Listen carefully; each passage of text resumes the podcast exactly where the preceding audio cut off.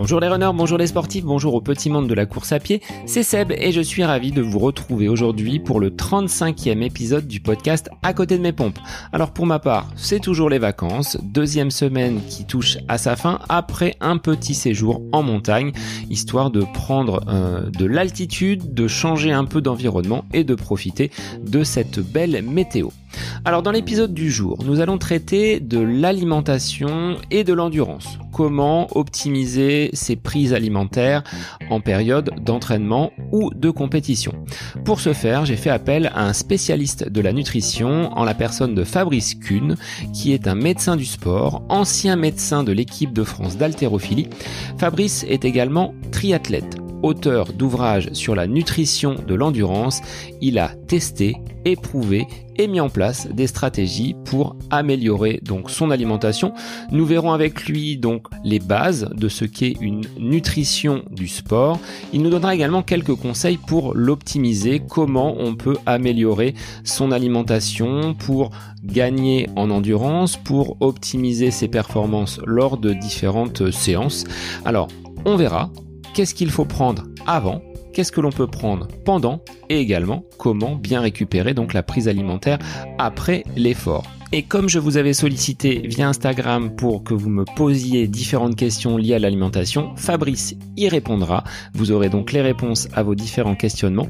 L'alimentation du sportif est en effet quelque chose de relativement complexe. Euh, on pense parfois faire les bons choix et finalement euh, on va peut-être à contre-courant de, euh, des bonnes pratiques et de ce qu'il faut vraiment mettre en place pour optimiser son entraînement.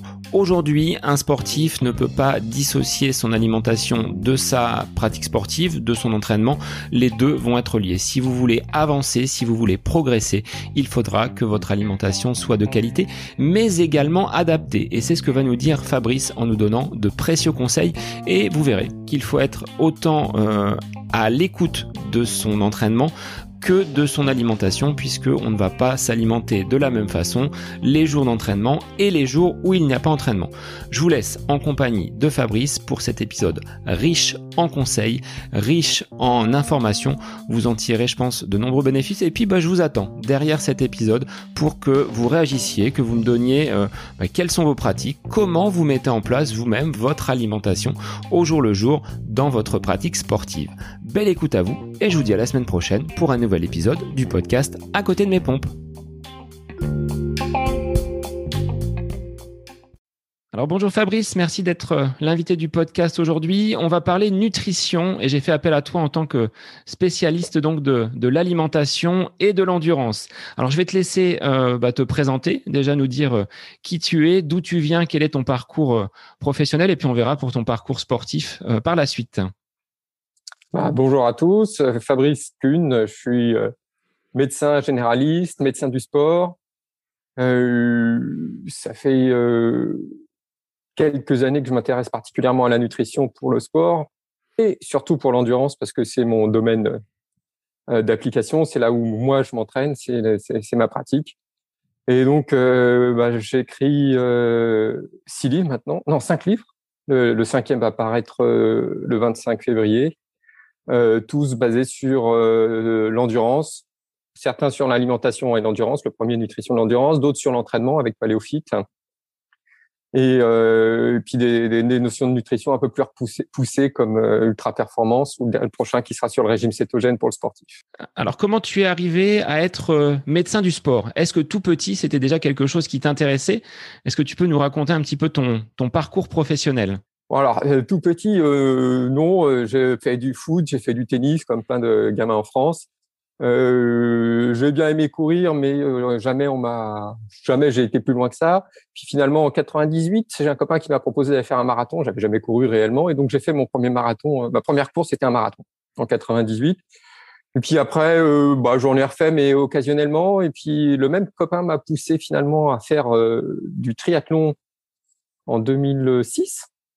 Et donc 2006, eh ben, euh, ça a été le début d'aller un, peu plus loin, alors avec euh, le, euh, le triathlon, avec des distances de plus en plus longues. Et puis finalement, euh, dans la même année, en 2006, j'ai fait mon premier trail, mon premier ultra. J'ai commencé par la Saint-Élion, d'emblée comme ça, sans réfléchir.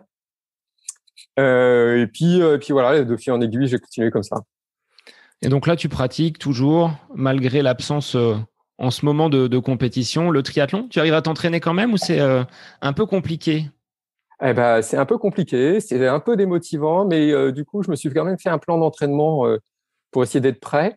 Euh, j'ai une course qui est programmée. Je suis censé faire l'Alpe d'Huez cette année en, longue distance. Donc, euh, je me suis fait un plan d'entraînement. Je me programme pour ça. Euh, ça me permet de me dire, bah, une fois que je fais le plan d'entraînement, je n'ai plus qu'à suivre les séances et la motivation est un peu plus facile à faire. Donc, j'arrive à m'entraîner. Oui. en plus, c'est l'hiver là, donc les sorties en vélo, c'est un peu plus compliqué. On bien que les beaux jours soient là, mais voilà. Le problème, c'est la partie natation. C'est vrai que ça me manque vraiment beaucoup de de pas aller nager. Alors j'ai nagé qu'une fois depuis euh, cinq mois maintenant, donc euh, voilà, ça, ça c'est un manque. Mais bon, sinon j'arrive à m'entraîner, oui, à motiver, ça, ça va. Alors on le verra tout à l'heure parce que tu proposes également des séances euh, un petit peu de renforcement musculaire via Paléophyte. bah, tu nous expliqueras en quoi ça consiste et en quoi justement ça peut être intéressant en complément d'une d'une pratique pédestre. Alors avant d'être donc écrivain, auteur, tu as euh, également été donc le médecin de l'équipe de France d'haltérophilie. Comment on arrive à être euh, dans cette euh, branche de l'haltérophilie et de devenir le, médecin de l'équipe de France Est-ce que c'est un concours de circonstances, de rencontres? C'est un concours de rencontres en fait et de circonstances.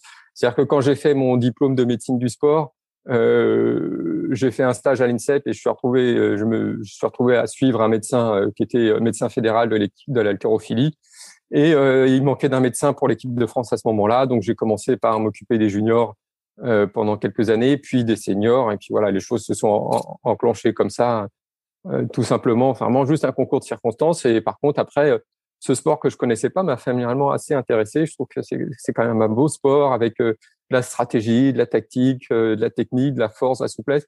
donc, voilà, je m'y suis trouvé bien pendant, pendant quelques années. Alors, au niveau de l'écriture, et tu parlais donc euh, de cette appétence pour euh, l'alimentation et la nutrition, comment c'est venu? Comment euh, d'un sportif tel que tu es, médecin du sport à côté, comment on en vient à s'intéresser à la, nutrition et à en écrire des ouvrages? Alors, j'ai d'abord commencé à m'intéresser à la nutrition pour ma pratique à moi, pour essayer de, de progresser, pour essayer d'être plus efficace et puis de me sentir en meilleure santé. Donc, je me suis intéressé un peu à tout ce qui se passait. Ensuite, on m'a proposé d'écrire des articles pour Internet. Donc, j'ai écrit des articles et ce qui m'a amené à être contacté par un éditeur euh, pour écrire mon premier livre. Et euh, cet éditeur, Thierry Soucard, m'a donné ma chance d'écrire le premier livre qui est Nutrition de l'endurance. Où là, forcément, euh, bah, été obligé de me mettre encore un peu plus devant. Et c'est vrai que ça me permettait d'écrire un livre qui soit ce que je voulais, moi, ce que je voulais trouver, mais que j'avais du mal à trouver, qui soit le niveau abordable par la plupart des gens, sans être hyper scientifique et sans être complètement euh, banal. Trop je voulais un peu plus. Ouais, je voulais, je voulais vraiment trouver juste au milieu, ce que je n'avais pas trouvé. Donc, ça me permettait de l'apporter. Et euh, bah, une fois que j'ai fait ça, bah, je me suis rendu compte que ça m'intéressait vraiment euh, d'apporter cette connaissance à tout le monde. En fait, c'est vraiment le, apporter, simplifier les choses et que tout le monde puisse en profiter. Donc, euh, bah, de fil en aiguille, j'ai continué comme ça. Et puis, et puis, bah, euh, voilà, ça me plaît bien, donc je continue.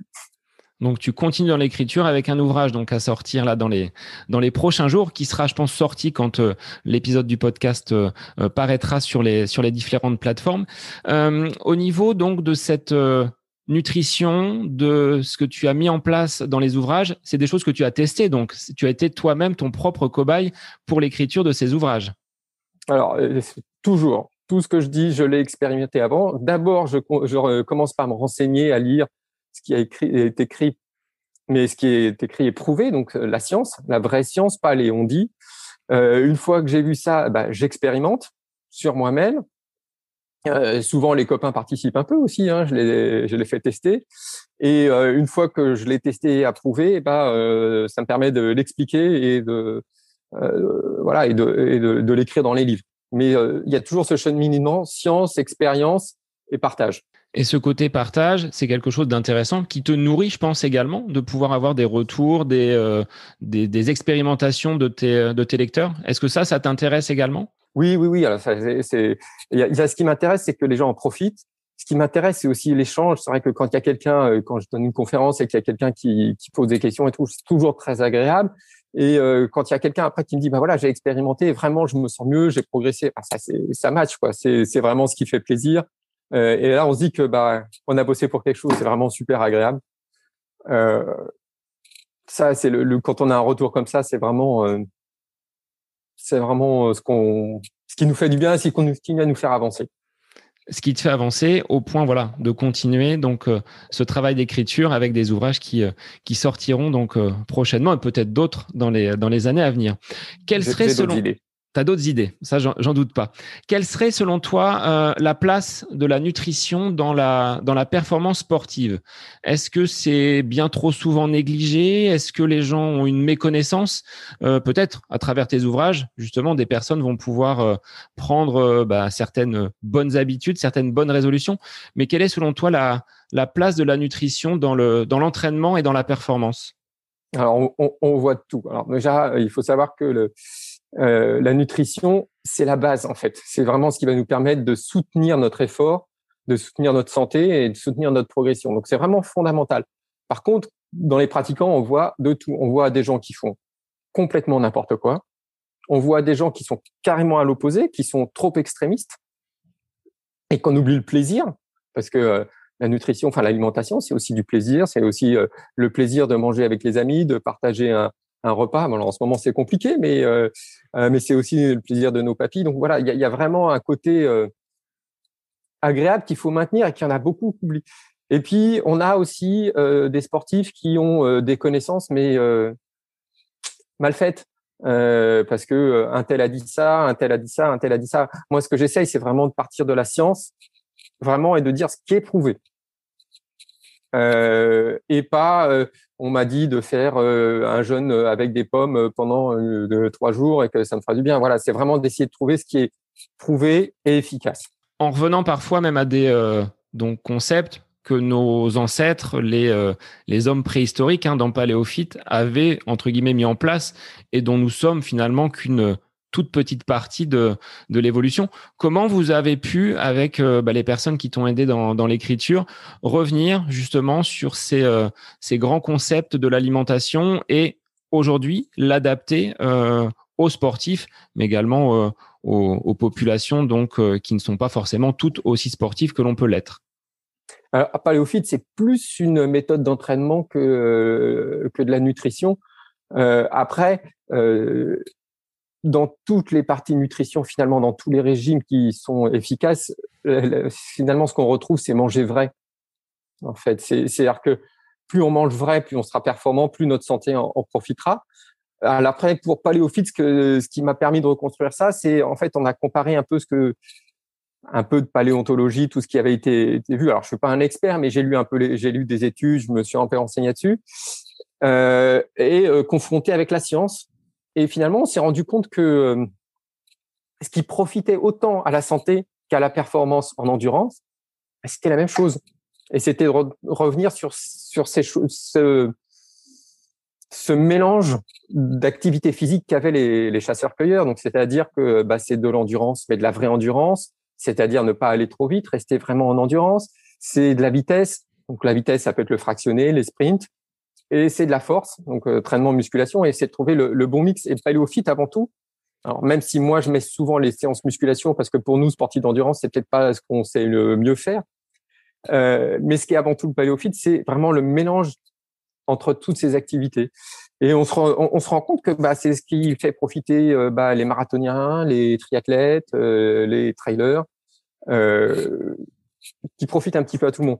Et au côté nutrition, bah, c'est le côté vrai, mais on le retrouve en essayant de manger le plus naturel, c'est en cuisinant nous-mêmes, en prenant des fruits, des légumes, en prenant des viandes de qualité, du poisson, et en évitant tout ce qui est euh, bah, ultra transformé, les produits déjà prêts. Euh, euh, voilà, c'est ce qui nous permet à la fois d'être plus efficace. Mais bon, c'est tout ça, ça a été construit vraiment sur la science, sur toutes les publications scientifiques, et il y en a beaucoup qui ont été faites. Alors, est-ce que tu constates de ton regard de, de médecin et de donc praticiens spécialisés que les personnes aujourd'hui bougent de moins en moins et est-ce que tu serais en mesure de leur prescrire un petit peu d'activité physique? Est-ce que c'est dans les tuyaux? Alors oui, on bouge de moins en moins et, malheureusement beaucoup de médecins euh, poussent les gens à bouger de moins en moins. Euh, j'en discutais encore hier. Euh, souvent, on dit bah, faites un peu plus de sport. Vous avez qu'à descendre d'une station de métro plus haut, plus tôt, ou alors faire deux arènes de, de, bus à pied, ou alors promener votre chien. Mais en fait, c'est pas une activité suffisante. C'est bien, il va y avoir une dépense calorique, sauf que le sport, c'est pas qu'une dépense calorique. C'est aussi créer un stress physiologique, enfin plusieurs, parce qu'il y a plein de stress physiologiques. Ça peut être des troubles de la calcémie, ça peut être une hypoxie, ça peut être euh, des contraintes euh, mécaniques sur les muscles, ça peut être une baisse des réserves énergétiques, et c'est ça qui nous fait progresser, c'est ça qui nous maintient en santé. C'est la même chose en fait. Progresser en, en performance et progresser en santé, c'est les mêmes stress physiologiques qui ont été déclenchés et qui poussent l'organisme à s'adapter. Et euh, malheureusement, on dit aux gens, bah oui, vous allez dépenser des calories, c'est bien, oui, vous allez faire ça, mais en fait, si on fait un effort qui est trop doux, euh, on il n'y aura pas, ce stress, finalement. Oui. Voilà. Et il n'y a pas ce signal qui dit il faut que je devienne mieux. En fait, l'organisme, il n'aura pas eu ce signal en se disant mais la prochaine fois, il faut que tu puisses résister à ça, il faut que tu puisses le faire. Et, euh, et, ça, c'est un problème. Et euh, je pense qu'on est, on veut être trop gentil avec les patients et pas les pousser assez à se dire voilà, il faut le. Alors après, c'est une question d'intensité, c'est-à-dire que euh, euh moi, si je vais faire du fractionné, ça sera une vitesse. Mais si Kipchoge va faire du fractionné, ça sera une autre vitesse, mais c'est la même intensité. Il sera beaucoup plus rapide que moi. Donc, des patients, euh, bah, peut-être que leur vitesse sera faible, mais il faut les conforter en disant que c'est l'intensité qui, qui est importante. Et je pense que ça, on le fait pas assez. Euh, et on n'est pas assez à, dire aux patients, il faut sentir votre zone de confort. De temps en temps, pas tout le temps, mais il faut le faire pour qu'on crée ce signal. Et ça, je pense que on a besoin de, de, de le signer, quoi. Et c'est pas fait. Pas, pas suffisamment souvent à brusquer un petit peu le corps de façon à, à, le, à bousculer un peu nos, nos habitudes. Aujourd'hui, quand tu vois, toi, euh, de ton regard de sportif et médecin, le fait que tout soit fermé, toutes les salles, tout euh, ce qui peut être, entre guillemets, euh, lié au sport soit un peu mis à, à la marge dans notre société, contexte de pandémie, euh, est-ce que tu trouves ça normal, sans euh, forcément faire de, grandes polémiques, mais euh, quel est ton regard sur la gestion du sport et de cette importance de, bouger dans notre société où le contexte est suffisamment compliqué? Bah, Il faudrait qu'on arrive tous à bouger, à bouger beaucoup plus que ça. C'est-à-dire que, enfin tous, il y en a certains qui bougent suffisamment, c'est pas la peine de les faire bouger plus. Mais il faudrait qu'on arrive à, à, vraiment bouger.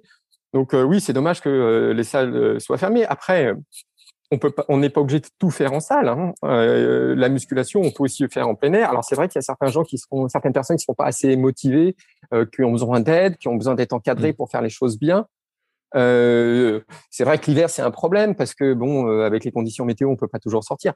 Il y a toujours un moyen de faire un peu de sport quand même euh, en dehors. Bon, c'est vrai que pour nous les coureurs c'est plus facile. Hein. mais moi, mes séances de, de musculation que je mets sur Paléophyte, je l'ai fait à la maison hein, ou, dehors euh, quand c'est l'été. En ce moment, c'est plutôt à la maison. Euh, d'ailleurs, euh, j'en ai une que j'ai programmée bientôt, qui j'ai appelé 3, 3 mètres carrés parce que je l'ai fait dans 3 mètres carrés.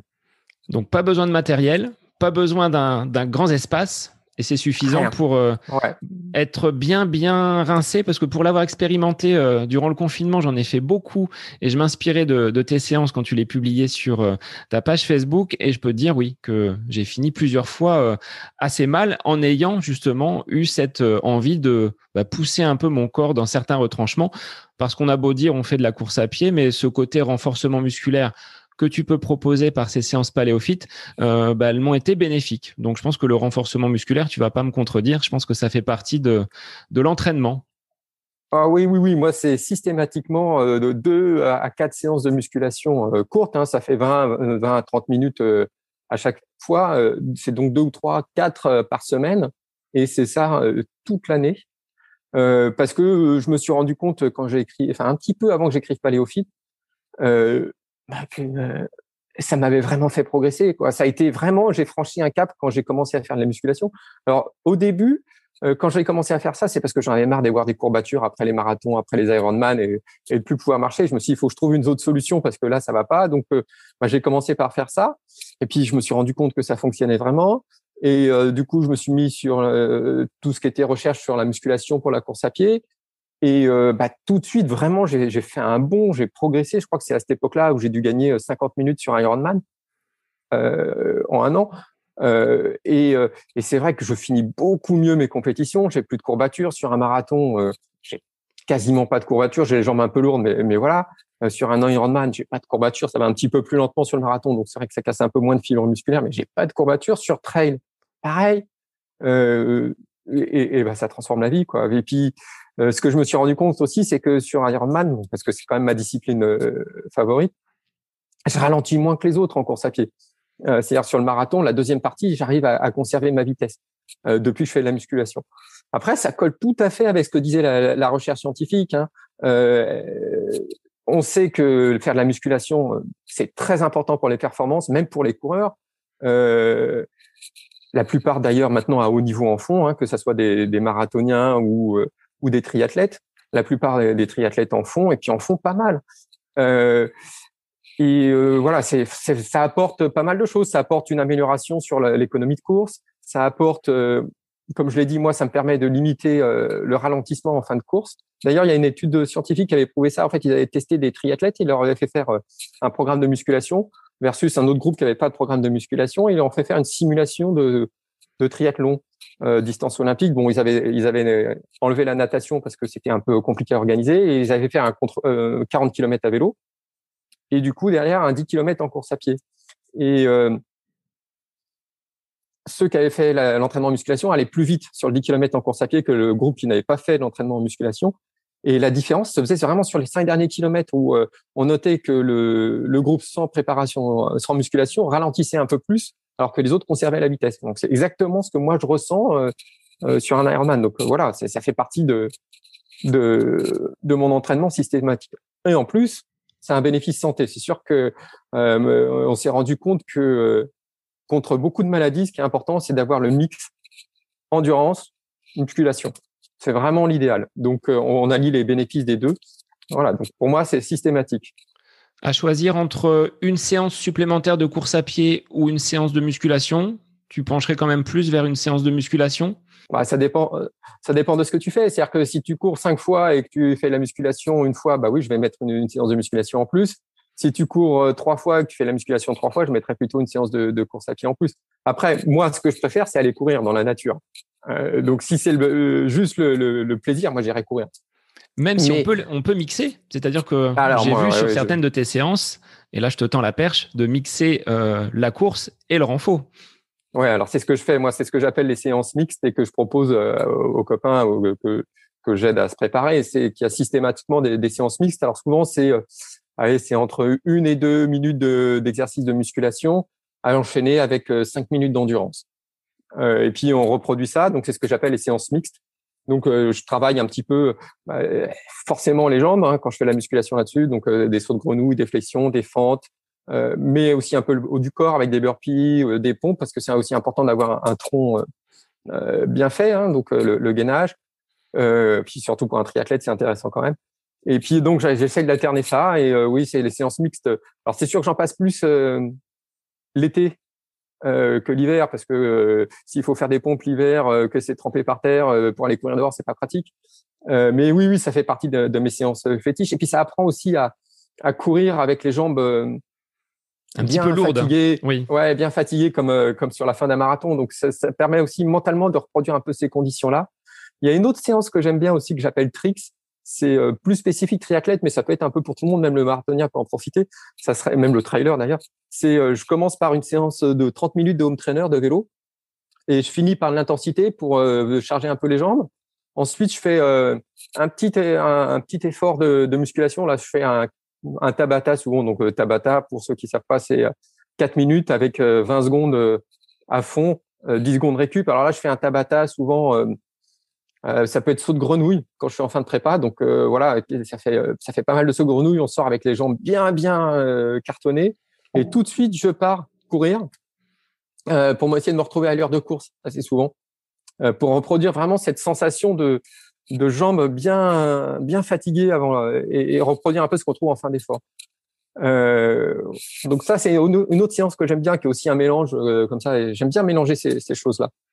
Donc on mixe finalement voilà le, le renfort et la course à pied. Donc c'est euh, enfin moi pour l'avoir expérimenté en consultant justement ta, ta page Facebook, euh, on sort avec des gens moi qui sont euh, assez lourdes, mais finalement après bon bah la course à pied fait que on retrouve une une certaine aisance, mais on a bien travaillé et pour l'avoir euh, expérimenté à la sortie du confinement, c'est là où j'ai fait mes meilleurs chronos après avoir euh, bah, mixé pendant euh, deux mois du renfort, un peu de un peu de course à pied, un peu de de gainage. Donc c'était c'était vraiment bénéfique.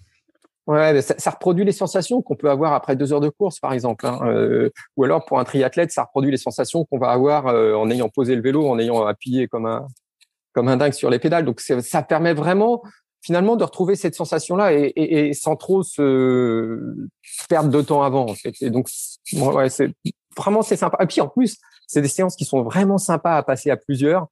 Euh, ça peut aussi être. Il y a une autre façon de faire, c'est que moi je pars avec des amis qui ont l'habitude de s'entraîner en paléophyte avec moi, qui ont vraiment l'habitude, qui connaissent comment je travaille. Et puis, euh, bah, chacun son tour, on fait euh, un petit bloc, euh, on imagine un petit bloc muscu, puis on court en endurance, puis on fait un petit bloc comme ça. Et c'est vrai que en plus, avec l'endurance derrière, ça permet vraiment de, de, bah, courir à plusieurs niveaux, de courir ensemble, de discuter, de garder ce côté sympa. Euh, c'est motivant pour ceux qui aiment pas trop la muscu parce que bon, c'est vrai que euh, ceux qui font de l'endurance sont pas toujours des fans de muscu, mais du coup de le faire avec les copains, c'est plutôt euh, un peu plus sympa. Puis c'est des blocs qui sont assez courts, donc c'est assez motivant. Et puis c'est vrai que c'est efficace on peut casser le mythe finalement que la musculation fait euh, grossir ou du moins prendre du muscle parce que euh, on en a besoin, tu l'as dit, hein, pour euh, avoir un tronc relativement fort. Et puis les jambes, même si on court, elles ont besoin également d'être renforcées. Enfin, toutes nos articulations finalement. Ouais, alors il y a, un côté préventif, il y a un côté performance, et puis c'est vrai qu'on va pas prendre de poids finalement. Nous, les coureurs ou les sportifs d'endurance, nos séances d'endurance euh, créer des adaptations qui nous empêchent, enfin qui interfèrent avec la prise de poids. Euh, c'est-à-dire que si vous avez euh, couru avant et vous faites la musculation juste derrière, vous allez avoir des interférences entre les deux, donc vous allez gagner en puissance, mais vous n'allez pas gagner en muscle. Vous n'allez pas construire de muscle, donc on prend pas de poids. Par contre, si on veut prendre du poids, il faut penser du coup à éloigner ces deux séances. Si on rapproche trop l'endurance de la musculation, on va pas prendre de poids. Il y a certains qui veulent prendre un peu de muscle. Dans ce cas-là, il faut qu'ils pensent à éloigner. Euh, donc il faut, en fait, ces, interférences, on peut les utiliser de, ces deux façons-là. Mais pour nous, effectivement, alors on risque de prendre peut-être un peu de muscle. Moi, depuis que je fais ça, j'ai pris un peu de muscle, mais ça va pas altérer les performances. J'ai pris un peu de poids, mais, mais rien de significatif. Ça va pas altérer les performances, au contraire.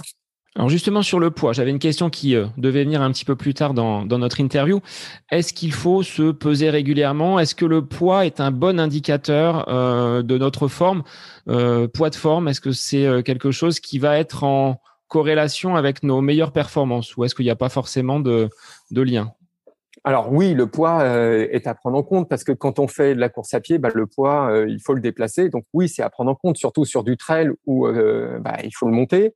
Euh, mais même sur un marathon un peu vallonné, euh, le, poids, faut le, faut le traîner.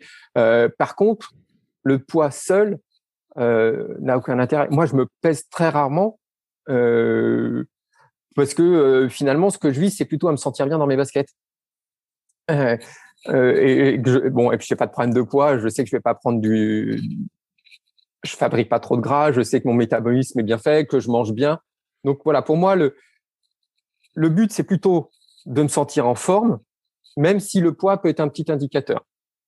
Je sais que bah, je vais essayer de perdre un kilo à l'approche d'une compétition, euh, mais, mais pas plus que ça, parce que finalement, mon poids varie très peu. Après, il y a certaines personnes qui, eux, ont tendance à prendre du poids. Dans ce cas-là, il faut faire attention. Mais il faut pas non plus se restreindre trop, parce que dans ce cas-là, on risque de limiter ses performances. Donc, moi, pour moi, le truc, c'est vraiment l'alimentation avant d'être un, une façon de perdre du poids, c'est surtout une façon de me sentir bien. Et je pense que c'est ça qui est le plus important. Alors, quel conseil tu pourrais nous donner si on devait structurer une alimentation de sportif, alimentation, quelles seraient les bases? Quels seraient les, les bons préceptes que tu pourrais nous euh, donner pour débuter? Bon, alors la première chose, hein, j'en ai déjà parlé tout à l'heure, c'est manger vrai. C'est euh, voilà, cuisiner euh, et, et, manger vrai.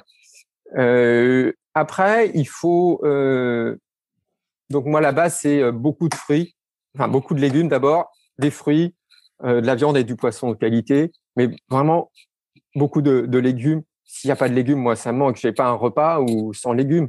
au petit déjeuner, j'ai systématiquement des fruits. Voilà. Après, c'est il faut s'adapter à ce dont on a besoin. Moi, ça m'arrive de la nutrition, c'est le soutien et c'est la base de tout, mais c'est aussi un un outil. On peut s'en servir. C'est-à-dire qu'il y a certaines séances que je vais faire avec de la récupération juste derrière parce que je sais que j'ai travaillé fort euh, au niveau musculaire, donc là je vais avoir besoin de reconstruire mes muscles. Il y a certaines séances où je sais que je vais enchaîner avec une grosse séance derrière, donc je vais manger derrière avec des glucides pour pouvoir restocker. Mais il y a certaines séances où finalement, bah, j'ai couru une demi-heure, euh, enfin, ça m'arrive pas souvent, mais j'ai couru 50 euh, minutes, une heure. Le lendemain, je vais aller faire du vélo souple. Bah, j'ai pas besoin de me gaver de glucides euh, pour là. Donc là, je vais manger des légumes, un peu de fruits, un peu de féculents si j'en ai envie. Mais voilà. Euh, en fait, ce qu'il faut, c'est programmer dans la globalité. Qu'est-ce que j'ai fait? Qu'est-ce que je vais faire? Quand je vais le faire? Euh, Ça, c'est les, choses importantes. Après, il y a une chose qui a transformé ma vie aussi il y a très longtemps, c'est le petit déjeuner. Le petit déjeuner à la française avec euh, euh, un café, euh, les viennoiseries, la, la confiture. ou même la baguette. La baguette et la confiture, c'est hors de question pour moi. D'ailleurs, quand je vais dans un hôtel, je regarde ce qu'il y a comme petit déj parce que c'est vraiment important.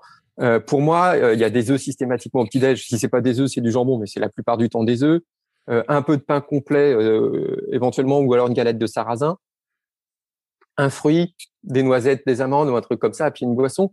Voilà, pour moi, c'est euh, et puis du beurre éventuellement. Ça, c'est l'essentiel. De me faire un petit déj euh, comme ça. Alors, il y a des fois aussi, je ne prends pas de petit déj parce que j'en ai pas envie. Ça m'est arrivé euh, hier. J'avais pas envie de prendre de petit déjeuner. J'avais pas faim quand je me suis levé. Voilà, c'est pas un problème. Je zappe mon petit déjeuner. et après, donc dans chaque assiette, pour moi, chaque repas, l'essentiel, c'est les légumes qui représentent à peu près la moitié de mon assiette que ça soit le matin, le soir, en essayant de varier. Donc, ce qu'on dit souvent, c'est d'essayer d'avoir euh, euh, des couleurs différentes, parce que les couleurs, c'est les antioxydants. Donc, plus vous avez de couleurs, plus vous avez d'antioxydants, donc plus vous avez de flèches à votre arc. La deuxième chose, c'est d'essayer d'avoir au moins euh, 10 fruits et légumes différents par semaine. Donc ça, ça va aussi avec les couleurs, c'est autrement. En essayant peut-être de, en essayant de respecter les, les saisons. Là, tout on a reçu euh, ah la publicité. mon fils me dit, mais papa, pourquoi on a des fraises euh, au mois de février? Ben, Je dis, elles sont pas de France, donc on n'achètera pas et on n'en mangera pas. Donc on essaie de manger peut-être aussi euh, en fonction des saisons. Ça, je pense que ça, ça, va dans le vrai. Je suis mm. d'accord avec toi. C'est dans l'alimentation vraie. C'est voilà, bah nous en ce moment, c'est de la choucroute, c'est des choux. il reste quelques pommes, c'est il reste quelques oranges. Voilà, c'est on, on mange voilà, on essaye de, de, de, rester vrai aussi dans le, dans le choix des saisons, bien sûr, bien sûr. Et puis en plus, euh, quand tu choisis des aliments de saison, ils sont quand même meilleurs. Et puis ça coûte pas forcément plus cher. Enfin, on se dit des fois euh, euh, manger des fruits et légumes, c'est des produits, c'est des primeurs, mais on arrive à trouver de très bons produits à des coûts raisonnables et beaucoup moins chers que nos aliments transformés. Je pense que ça, on peut le, on peut le garantir. Oui, oui, oui. Et puis, et puis au niveau du goût, c'est quand même meilleur. Et puis bon, alors c'est vrai que j'ai l'avantage, c'est que j'aime bien cuisiner aussi. Et euh, Hugues, euh, avec qui, Hugues Daniel, avec qui j'ai écrit euh, trois de nos, livres, bah, on, se téléphone souvent et on partage des recettes. On aime bien cuisiner, donc on est, on est souvent à partager nos recettes aussi. Donc, mais ça fait partie du, plaisir. Et c'est vrai que, alors ce qui est, assez étonnant, c'est que quand je pars quelque part avec des amis ou des gens qui me connaissent pas mais qui connaissent mon, mon passé de d'écriture de, livres sur la nutrition, ils sont toujours intrigués par ce que je vais manger. Ils ont toujours peur que ça soit pas terrible, que euh, voilà. Et en fait, non, ils se rendent compte, bah, finalement, on mange bien, quoi. on, peut, on, peut, manger de qualité et, et, manger bon.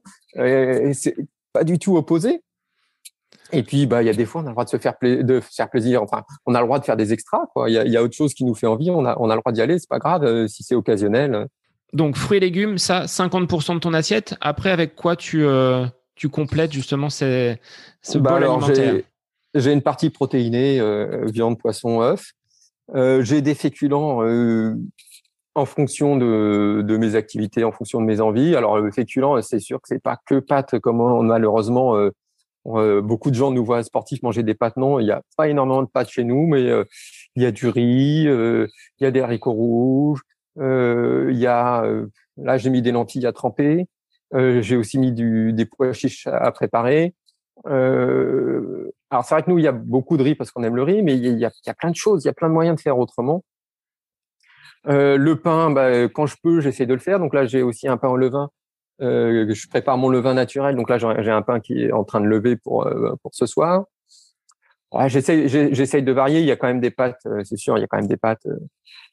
Mais bon, voilà, on essaye on essaye vraiment de, de, de varier les, les, choses. Après, c'est les lentilles, c'est bien. J'aime bien. Alors les lentilles, c'est vrai que quand j'étais à l'école, j'aimais pas les lentilles au petit salé. Voilà, ça, ça, ça me plaisait pas. Mais j'ai trouvé d'autres solutions. Un, un, plat que j'aime beaucoup, c'est les lentilles avec du pesto. Euh, voilà, j'essaye de, de, de, varier comme ça. Alors le fromage, il y en a un petit peu aussi, les laitages, il y en a un petit peu. Euh, les pâtisseries, il y en a vraiment pas beaucoup. Euh, j'essaye de mettre pas mal de noix, de noisettes aussi. Alors c'est vrai que je les mets surtout au petit déj euh, parce que je trouve que ça me cale bien pour la journée. Au niveau des, au niveau des laitages, est-ce qu'il y a des euh, danger, entre guillemets, sur les tendons, sur euh, un côté inflammatoire? Beaucoup d'athlètes remontent ce genre de choses en disant Moi, j'ai banni complètement les laitages et depuis, je vais beaucoup mieux. Est-ce qu'il y a un lien ou c'est c'est plus un mythe? Est-ce qu'il y a un, un, lait comme toi, le, le lait de brebis qui serait moins, moins nocif, entre guillemets, moins acide Bon, déjà, a priori, ce qu'on recommande, c'est plutôt moins de deux laitages par jour. Déjà, euh, on, va sortir des recommandations françaises qui sont euh, trois laitages par jour. Euh, c'est plutôt 0, 1 ou 2, en sachant que les laitages ne sont pas obligatoires. On a tout à fait moyen de trouver le calcium ailleurs. L'autre problème des laitages, c'est qu'ils sont acidifiants. Alors, pas trop le lait, mais les fromages sont très acidifiants. Ça ne veut pas dire qu'ils ont un goût acide, hein, c'est-à-dire qu'ils sont très acidifiants et on pense que ça pourrait favoriser les tendinopathies en faisant cristalliser les, dans les tendons. Mais après, euh, on n'a pas énormément de, de science derrière ça. Mais euh, ouais, mais à partir du moment où un athlète dit j'avais des tendinopathies, j'ai arrêté les laitages, je me sens mieux, eh ben qu'il continue. C'est juste le bon sens. Si lui, il trouve que ça lui fait du bien, qu'il s'écoute. Peut-être que lui tolère mal euh, les laitages, qu'il s'écoute. Voilà. Alors là, c'est euh, peu importe s'il a de la science derrière, s'il complète ses apports en calcium par euh, euh, plein de fruits, de légumes, de, de eaux riches en calcium, parfait. Il a pas mal, c'est le plus important. Alors au niveau, euh, Fabrice, des macronutriments, glucides, lipides et protéines, est-ce que tu peux rappeler leur utilité dans le, dans le fonctionnement et ce qu'ils vont nous apporter dans notre pratique sportive? Avec, comme tu l'as dit, plus pour toi euh, les euh, tout ce qui est tout ce qui va être légumes et avec après des euh, apports protéinés et des glucides. On verra tout à l'heure en plus faible quantité. Voilà on a on va commencer par les glucides. Donc les glucides c'est notamment le sucre mais ce qu'on trouve aussi dans tous les végétaux voilà donc les glucides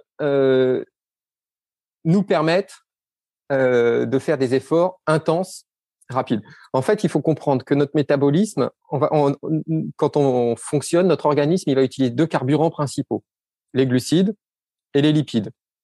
Les lipides sont utilisés plutôt pour les efforts lents parce qu'ils sont difficiles à consommer. Et quand on va monter à haute intensité, on va pas réussir à utiliser les lipides. Quand on monte à haute intensité, on a besoin des, des glucides. Donc, plus votre effort est lent ou modéré, plus on consomme de lipides, donc c'est les graisses. Plus l'effort est intense, et rapide, plus on consomme de, de glucides. Et donc, notre métabolisme s'adapte en permanence et donc fait le choix optimal. Le problème, c'est que si on mange trop de glucides trop rapide, index glycémique élevé, donc qui font augmenter vite la glycémie, on va stimuler l'insuline et l'insuline va faire pencher la balance plutôt en faveur des glucides. Pour un maintenir, c'est un problème parce qu'on va consommer trop vite nos glucides, notre glycogène dans les muscles, et on va se retrouver un peu limité. Donc voilà. Donc les glucides, c'est le sucre, c'est l'amidon, c'est euh, des fibres. Et chez nous, c'est le glycogène qu'on met dans nos muscles. C'est la forme de stockage du, glucose qu'on met dans le muscle et dans le foie. D'accord? Donc, on en a une, un stock assez limité. Finalement, euh, c'est plutôt 300-400 grammes au total pour quelqu'un. Et pour un sportif d'endurance euh, très entraîné, on peut monter à 500-600 grammes. Alors, sachant que un, gramme de glucides, de, glucose comme ça, c'est 4 kilocalories. D'accord? Donc finalement, on va avoir allez, maximum 2400 kilocalories, ce qui est pas énorme. Euh, par contre, du gras, vous savez tous, on en a plein, même les gens particulièrement euh, maigres. Et euh, un gramme de graisse, c'est 9 kilocalories. Donc, c'est plus du double. Donc, on va imaginer qu'on est 5 grammes, de, 5 kilos de, graisse. Eh ben, on est déjà à, bien plus. On est déjà à, à 30 000 kilocalories. D'accord? Donc, le but, ça va être surtout d'épargner le glycogène pour pouvoir euh, euh, durer dans l'effort. D'accord? C'est une partie de l'explication du mur du marathon, c'est que finalement, on, a arrivé à baisser suffisamment le, glycogène musculaire pour qu'on n'arrive plus à, courir vite. Le but de l'entraînement, finalement, c'est de déplacer notre métabolisme pour qu'il puisse consommer plus de graisse à, une intensité donnée. D'accord? C'est-à-dire que je vais dire, on va partir en valeur absolue. À 60% euh, de mon intensité d'effort, je vais consommer euh, on va dire 10 euh, de lipides. Le but, c'est que le 10 de lipides, finalement, euh, enfin qu'on arrive à le déplacer et qu'on arrive euh, finalement à être à 80 ou enfin, augmenter de plus en plus. Ça, ça c'est le but de l'entraînement, mais c'est aussi le but de notre alimentation. Si on choisit bien les aliments et qu'on on évite les aliments à index glycémique trop élevé, c'est-à-dire que si vous mangez un pot de miel avant de partir, eh ben vous allez faire sécréter de l'insuline et vous allez déplacer la courbe dans l'autre sens. Du coup, on va, on va se créer un frein. Voilà. Donc ça, le deuxième micronutriment, macronutriment, on en a parlé, ce sont les graisses. Mais les graisses, elles ont une autre fonction aussi. Ce sont des hormones. Elles vont nous aider à produire des hormones. Elles sont le constituant de nos cellules et elles sont euh, la base de l'inflammation. Si on choisit bien les graisses, on peut créer un contexte anti-inflammatoire. Si on choisit mal les graisses, c'est-à-dire en gros les oméga 6, on va se retrouver avec un contexte pro-inflammatoire qui favorise les inflammations, qui pourrait faire perdurer des tendinopathies, des douleurs comme ça. En plus, en sachant que euh, nombre de maladies, la maladie d'Alzheimer, les maladies cardiovasculaires, sont dues, entre autres, à un excès d'inflammation. D'accord? Donc, le, choisir les graisses, c'est savoir choisir des réserves énergétiques. Choisir les bonnes, c'est favoriser le bon fonctionnement de l'organisme. Alors, entre autres, on a dit l'inflammation, mais aussi, il faut savoir que donc les oméga 3, par exemple, sont anti-inflammatoires, les oméga 6 sont pro-inflammatoires. On mange trop d'oméga 6 et pas assez d'oméga 3. Euh, donc, c'est pour ça qu'il faut rééquilibrer les oméga 3. Donc, c'est le poisson gras, c'est des œufs euh, de poule élevés aux graines de lin, c'est euh, l'huile de colza, c'est voilà, d'accord? D'apporter ces graisses, comme tu le disais, au petit déjeuner, finalement, on profite de cet effet des graisses sur euh, l'ensemble de la journée. Enfin, tu le disais, les œufs au petit déjeuner. alors, c'est, pas que au petit déjeuner, c'est à long terme. À long terme. L'autre avantage, l'autre avantage des graisses au petit déjeuner, c'est que ça va te permettre aussi de diminuer l'index glycémique de ton repas du matin et de, limiter la sécrétion d'insuline. Donc, on n'a pas le coup de pompe à 11 heures et on est un peu plus. Voilà. Voilà. Donc ça, c'est les deux premiers macronutriments. Le troisième, c'est les protéines. Donc les protéines, elles peuvent servir aussi de carburant, mais euh, c'est un peu comme si on se chauffait avec le bois de la maison. Euh, euh, c'est une erreur. c'est aussi 4 kilocalories par gramme de protéines comme pour les glucides. Mais bon, c'est pas c'est pas le but des protéines. Le but des protéines, c'est un matériel de construction. Ça va construire les enzymes pour que notre organisme puisse fonctionner. Ça va construire nos muscles. Ça va construire toutes les structures. Donc voilà. Donc c'est un matériel énergétique de secours, mais c'est surtout un matériel de construction.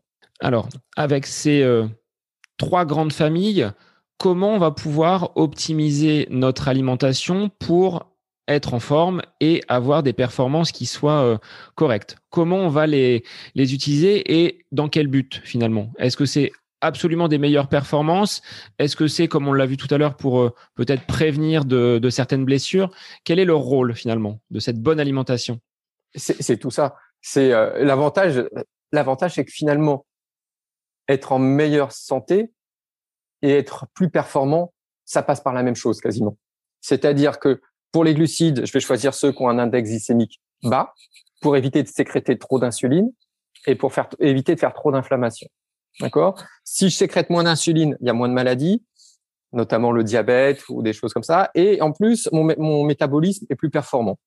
D'accord? Pour les graisses, bah, je vais rééquilibrer. Je choisis plutôt de m'enrichir en oméga 3 et de manger un peu moins d'oméga 6 Et dans ce cas-là, euh, à la fois mon métabolisme va apprendre à consommer plus de gras et il y aura en plus moins d'inflammation. Pour les protéines, il faut trouver le juste milieu. C'est combien j'en ai besoin. Alors, c'est à peu près pour un sportif d'endurance 1,5, 1,7 grammes par kilogramme de poids de corps et de les répartir au mieux sur la journée, matin, midi et soir. Il faut idéalement l'avoir en trois prises par jour, voire quatre. Et en faisant ça, on a une méthode assez simple d'avoir une nutrition de qualité. Après, on va jouer un petit peu, on va moduler un petit peu en fonction du contexte. Si je me suis entraîné et que j'ai fait 10 euh, km de descente à fond en courant, bah, j'ai intérêt à, rajouter un petit peu de protéines derrière pour reconstruire rapidement le muscle. Si euh, je m'entraîne un peu moins, je baisse un peu euh, la ration de glucides. Donc un jour sans entraînement, on n'est pas obligé d'avoir un apport glucidique hyper important. On peut se dire finalement j'ai suffisamment de, de réserves pour passer la journée et si j'ai une séance euh, le lendemain, bah là peut-être je rechargerai un petit peu. Ouais, tout à fait. Ou alors, ou alors on peut me faire autrement. C'est, je, je m'entraîne tranquille aujourd'hui, donc je mange pas énormément de glucides. Par contre, je sais que demain matin, je vais faire une séance de fractionné. je vais en manger un peu plus le soir pour pouvoir faire ma, ma belle séance de fractionné. Euh, par contre, si je sais que c'est juste euh, de, de l'endurance pure, bah, je vais peut-être pas me bah, prendre énormément de glucides. En fait, c'est la périodisation. On va périodiser un peu les, les, apports en glucides en fonction de ce qu'on va, euh, de ce qu'on prévoit, de ce qu'on a fait. Alors ça, c'est de la finesse. Hein, c'est euh, c'est vraiment, j'ai besoin de glucides pour faire du fractionné. Si je fais de l'endurance, bah, je vais fonctionner surtout sur des graisses, donc j'ai pas besoin d'apporter autant de glucides. Par contre, on peut en apporter au milieu de, de, de, la séance si on a besoin qu'une séance dure un peu plus longtemps. On peut recharger. On, verra hein, justement sur euh, l'avant, le pendant euh, entraînement ou compétition et, et l'après. Comment ça se met euh, en pratique? Parce qu'il y avait une question de Stéphane qui demandait justement une alimentation avec indice glycémique bas. Est-ce que c'est facile à mettre en place? Comment on peut le, la mettre en pratique? Alors oui, c'est facile à mettre en place. Il suffit de regarder les, les tables de nutrition euh, ou alors regarder dans Nutrition de l'endurance que, que, que, nous avons écrit. Ou voilà, il suffit de trouver les, les, aliments à index glycémique bas, de les choisir. Alors en gros, euh, euh, bah, ça veut dire qu'on évite les friandises, les viennoiseries. Euh, on choisit euh, les légumes et les, les, légumes qui ont un index glycémique tous bas. Les fruits, c'est un plutôt modéré. Les féculents, euh, c'est plutôt bas ou modéré. Alors les lentilles, faut savoir que l'index glycémique, c'est jusqu'à 100 en fait. Hein. Euh, le glucose, c'est 100, c'est la, molécule de référence. Pour mesurer l'index glycémique, on fait manger 50 grammes de, de glucides sous la forme d'un aliment et on voit l'évolution de la glycémie. Donc, on a comparé ça au glucose qui est, qui est 100. Donc voilà, les lentilles, c'est 20 par exemple. Euh, après, il y a des pièges. La baguette, on disait euh, sucre complexe. Bah oui, c'est complexe, mais l'index glycémique, il est à 95. Donc, on oublie la notion de sucre euh, complexe ou sucre simple parce que ça ne reflète pas comment va évaluer réellement la glycémie. Par exemple, le fructose, c'est un sucre simple, mais c'est un index glycémique à 20, donc ce qui est très bas. La baguette, c'est un sucre complexe, donc ce qu'on disait complexe, hein, mais l'index glycémique, il est très élevé, il est à 95. Sachant que le sucre de table, par exemple, c'est 65, je crois, ou 67. Donc la baguette, c'est finalement plus rapide comme sucre que le sucre de table. Donc faut oublier cette notion de sucre complexe et tout. faut vraiment trouver les, les tables d'index glycémique et puis on choisit les, en, fonction de ça. Ensuite, on a des moyens de manipuler l'index glycémique. Quand c'est un peu moins cuit, que les pâtes al dente par exemple, elles sont un index glycémique plus bas que les pâtes bien cuites. Même chose pour les légumes. Ensuite, on peut diminuer l'index glycémique avec soit du jus de citron, soit du vinaigre. Donc ça, c'est intéressant pour la salade. Sur les pâtes, c'est un peu moins intéressant. Euh, ou du gras. Donc euh, finalement, euh, si vous faites des pâtes al dente avec du, de l'huile d'olive à l'italienne, ça sera un index glycémique beaucoup plus bas que des pâtes bien cuites, seules. Donc ces graisses, on ne les bannit pas. Les gens qui disent moi ah je mange sans graisse, euh, sans sans rien du tout, euh, c'est pas forcément ah, la ah, bonne stratégie. Ah non, parce que euh, si par exemple, euh, enfin les, graisses permettent d'absorber une partie des antioxydants. Par exemple, le bêta-carotène qu'on a dans les carottes, ce qui donne les carottes oranges, ou le lycopène qui donne les tomates rouges, sont des antioxydants qui sont très importants pour notre santé, mais qui sont liposolubles. Ils sont absorbés qu'en présence de gras. Donc si vous mangez une salade de carottes sans gras, vous profitez pas du bêta-carotène, c'est dommage. Euh, donc non, non, le, gras est, important. De toute façon, notre cerveau, il y a plein de gras. Euh, nos cellules, c'est du gras. Enfin, nos, nos, membranes cellulaires, c'est du gras. On a besoin de gras. Euh, notre inflammation, c'est du gras. nos hormones thyroïdiennes, la testostérone, tout ça, ça passe par le gras. Donc, si on si on n'a pas cet apport en gras, on, on, court à la catastrophe. Non, non, faut surtout pas bannir le, le gras comme on le faisait avant. C'est source de vie. C'est simplement qu'il faut mieux les choisir. Alors ça a peut-être été souvent banni et les gens faisaient peut-être l'amalgame entre le bon et euh, le mauvais gras en disant bon, on va tout bannir alors qu'on en a quand même, euh, quand même besoin dans nos, euh, dans nos cellules et dans notre composition bah, corporelle. C'était banni parce que en fait, comme je l'ai dit tout à l'heure, il y a 4 kilocalories pour un gramme de, glucides et 9 pour un gramme de lipides. Donc on s'est dit si on, réduit les apports, ben, on réduit les apports caloriques et donc on va perdre du gras.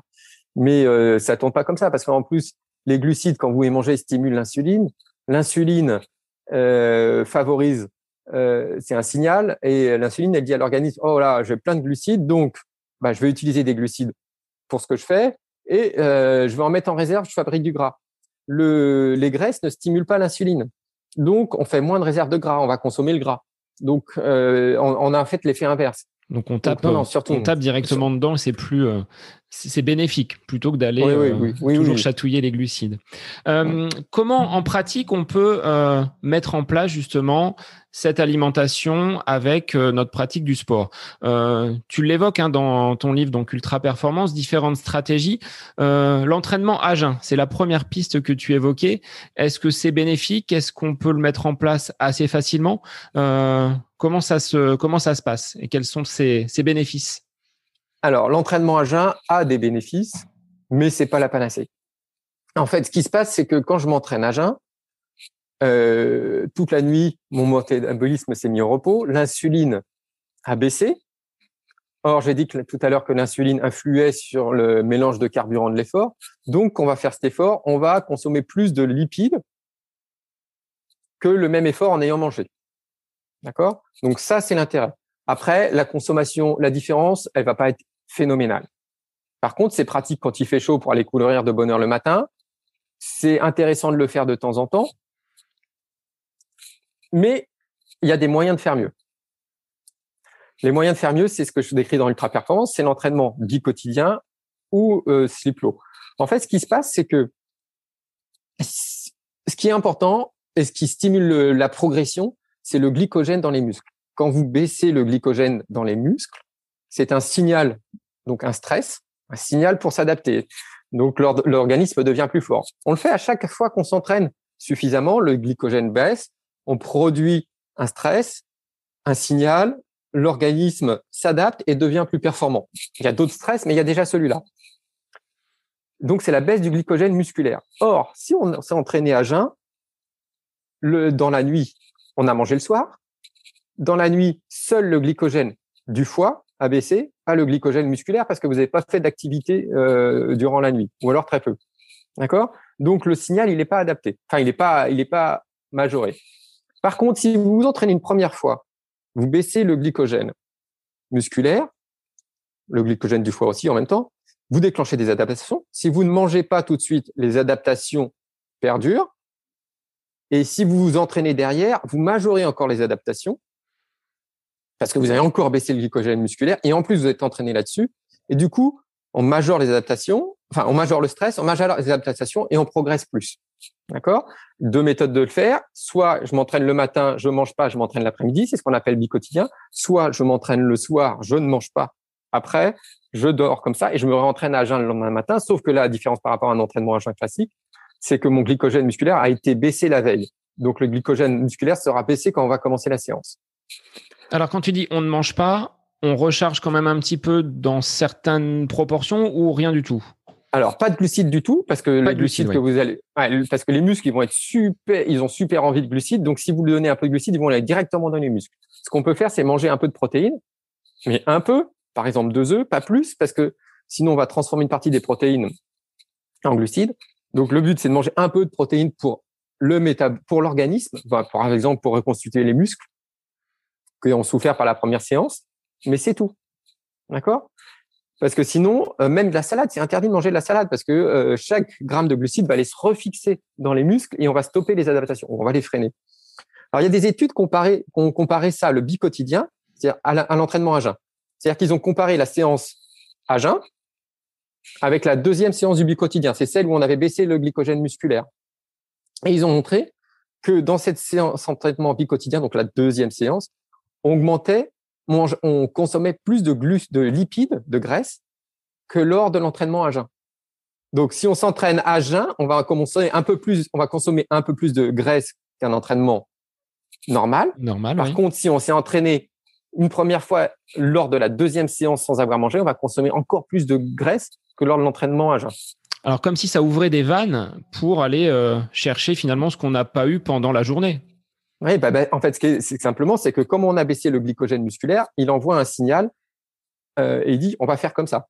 Alors, est-ce qu'il n'y a pas un risque de tourner de l'œil, d'être euh, un petit peu en manque d'énergie sur cette deuxième séance? Parce que celle du matin, on va la faire à intensité modérée, je pense. Alors non, alors quand, alors entraînement à jeun, on, recommande de le faire euh, en intensité modérée, effectivement. Le, quand on fait une séquence en, à glycogène bas, comme je viens de décrire, si c'est le bicotidien ou le CPO, c'est la même chose. C'est-à-dire qu'on va faire la première séance à haute intensité parce qu'on a déjà euh, on a du, du, glycogène dans nos muscles, donc on a l'énergie pour le faire. Donc autant profiter de cette énergie pour le faire. D'accord? Donc on fait une séance de qualité. Deuxième intérêt de ça, c'est que comme on fait de l'intensité, on va consommer plus de glycogène, donc on va baisser encore plus le glycogène de nos muscles. D'accord? Et la deuxième séance, par contre, on a peu de glycogène.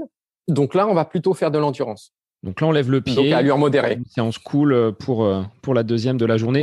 Ou le lendemain matin si on est en slip low, effectivement. Voilà. Alors, effectivement, sur ces séances, sur ces deux séquences, la deuxième séance est difficile. Euh, ceux qui n'ont pas testé, euh, quand ils testeront, s'ils ont envie, ils se rendront bien compte que c'est compliqué moi, je conseille euh, au début de le tourner autour de la maison. Hein. Moi, mon premier entraînement en slip low, quand j'ai lu la première étude qui faisait ça, euh, j'ai fait ça sur mon trainer le lendemain, le matin. Euh, heureusement que j'étais pas parti bien loin, que j'étais chez moi parce que c'était laborieux. Par contre, j'ai fait ça une fois par semaine. Au bout de quatre semaines, je suis parti rouler le matin à jeun deux heures à bonne intensité et j'ai couru une heure et demie derrière en ne mangeant rien et en buvant que de l'eau et sans, sans gros problème. Donc, il y a vraiment une progression avec ça. Ça, c'est vraiment intéressant. Par contre, ce que je conseille, c'est toujours partir avec un truc à manger, un gel, deux, trois gels, euh, d'avoir quelque chose. L'autre solution que j'aime bien faire aussi, c'est sur cette euh, séquence à jeun, quand je parle en slip low, si je veux partir longtemps, c'est que je fais par exemple deux heures à vélo, et là, je commence à manger. Parce que ça me permet d'entraîner mon tube digestif en même temps. On pourra même en parler de l'entraînement digestif si, si, tu veux tout à l'heure. Donc, je fais mes deux heures, j'ai travaillé euh, à glycogène bas et ensuite je mange. Ça me permet de maintenir l'intensité sur la séquence et en plus, ça entraîne mon tube digestif. Ça, c'est une autre séquence que j'aime bien faire. Ce qui fait que tu peux prolonger ta séance qui sera beaucoup plus longue vu que tu auras déjà rechargé un petit peu. Euh, sur euh, le jeûne intermittent, est-ce que ça, c'est quelque chose qui euh, peut permettre d'être plus performant. Euh, ça fluctue là dans les euh, dans les publications. Il y en a, on en parle énormément. Est-ce qu'il y a un réel intérêt un jour d'entraînement? Ça, c'était une question donc euh, posée par Eric qui demandait si le jour d'un entraînement un petit peu costaud, le jeûne intermittent pouvait être utile ou pas. Est-ce qu'il y a un intérêt? Alors, on n'a pas énormément d'études là-dessus. On a surtout des études sur le ramadan. Mais le ramadan, c'est vraiment un jeûne particulier parce que euh, on mange beaucoup la nuit, euh, on dort moins euh, parce que finalement on est occupé à manger et puis en plus on n'a pas le droit de boire dans la journée. Donc c'est un, truc un petit peu à part. il y a quelques études qui montrent que ça altère pas énormément les performances. Par contre, on peut être un peu freiné dans les séances du jour. par contre, ça peut être intéressant pour perdre du poids. Donc moi je le ferai pas euh, moi, je le fais. Je pratique le jeûne intermittent occasionnellement, mais je le fais pas si j'ai une séance de qualité.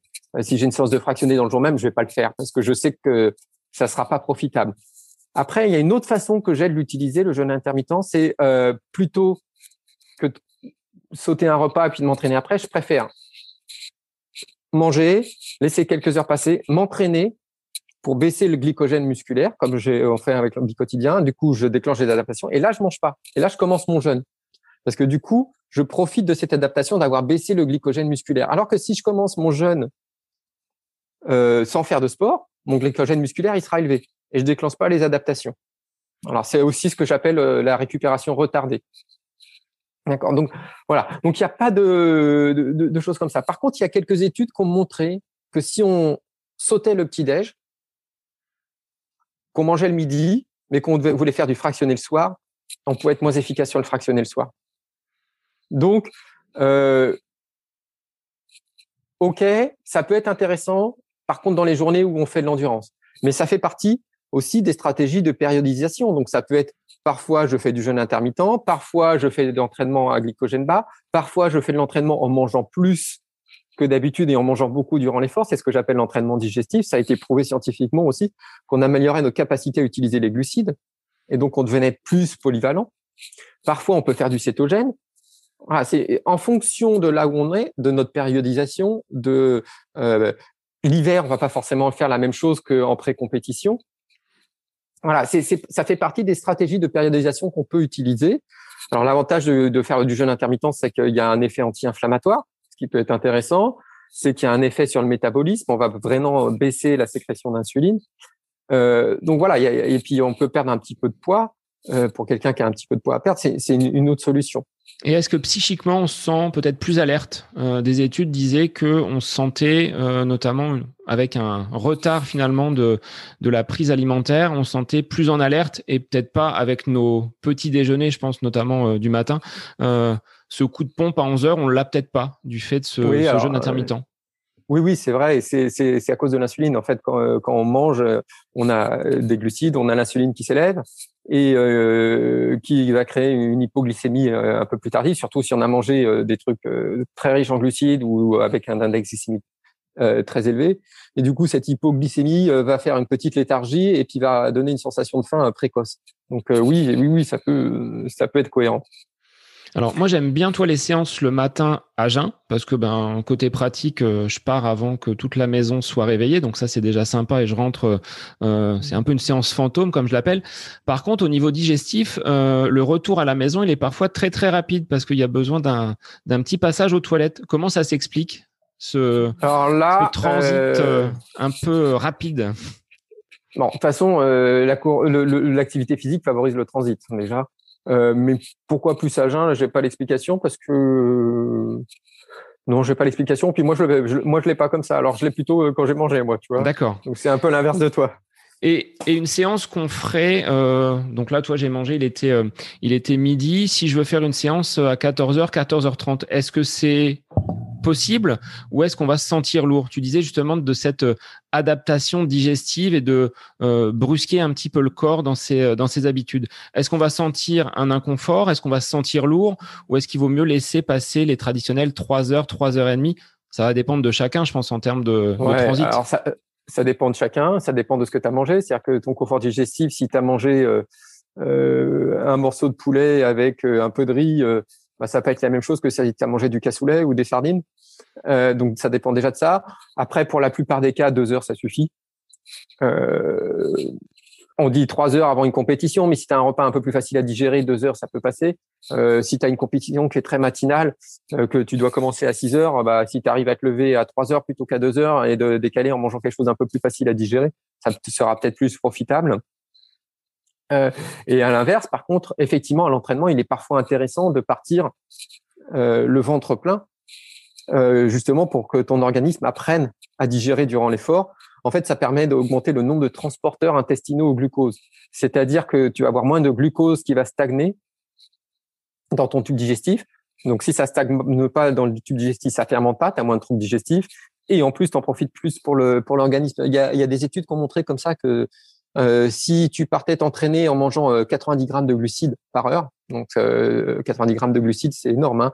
Hein. pour ceux qui qui se rendent pas compte, 90 grammes de glucides, c'est bah, c'est 4 gels et demi, c'est plus de 4 bananes. donc si on mange ça par heure, à l'entraînement, on va augmenter le nombre de transporteurs intestinaux et donc ça a été prouvé que ça améliorait la disponibilité de glucides pour l'effort et ça diminué les troubles digestifs. Donc ça, c'est à, faire occasionnellement aussi.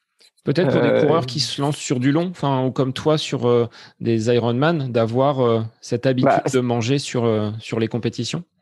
Ça, ça, dépend de ce que tu appelles du long. Oui, sur un marathon, déjà, c'est déjà intéressant. Sur un 10 km, bah, c'est moins intéressant parce qu'on va pas entrer dans le, la zone où on va vraiment diminuer le glycogène musculaire. Sur un semi-marathon, ça commence à être intéressant.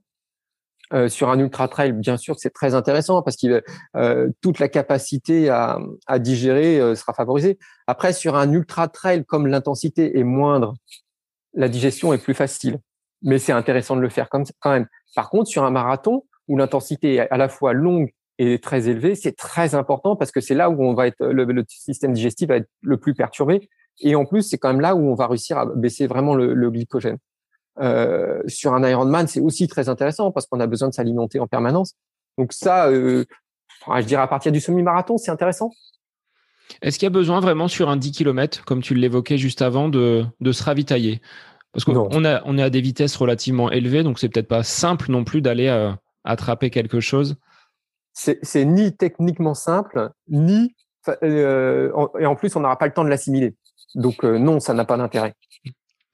Alors, j'avais une petite question sur euh, qu'est-ce que l'on peut prendre avant un entraînement très intense? Question de Laure qui me disait, voilà, sur euh, un entraînement qui va être en fractionné, qu'est-ce que l'on peut prendre euh, avant pour être vraiment au top et combien de temps justement avant, l'entraînement? Est-ce qu'il y a un délai? Eh ben, bah, deux, trois, deux, trois heures, un repas normal, pas trop difficile à digérer, donc pas trop riche en gras, mais il en faut quand même. Euh, et rien d'extraordinaire, un repas normal. Après, c'est il euh, n'y a, pas de truc miracle. Ce qu'il faut, c'est qu'on ait suffisamment de glucides dans les muscles, de, de, glycogène musculaire pour faire la séance. Donc, si on mange normalement, ça suffit largement. Donc le petit goûter, c'est pas forcément là où on va avoir le, le plus de bénéfices bah, pour notre séance. Si ça dépend à quelle heure. Si, si tu manges à midi et que tu t'entraînes à 18 heures, oui, se faire un petit encas à 15 heures, pourquoi pas si tu as une grosse séance. Si euh, tu manges à 14 heures et que ta séance elle est à 17 heures, non, c'est pas utile. Quel type d'encas tu pourrais euh, préconiser? C'est quoi? C'est quelques amandes, quelques une banane, oui, demi-banane? Oui, dans, dans ces cas-là, moi c'est plutôt euh, des fruits, éventuellement des fruits secs. Euh, mais une banane c'est bien, ou une pomme, ou un fruit frais de saison.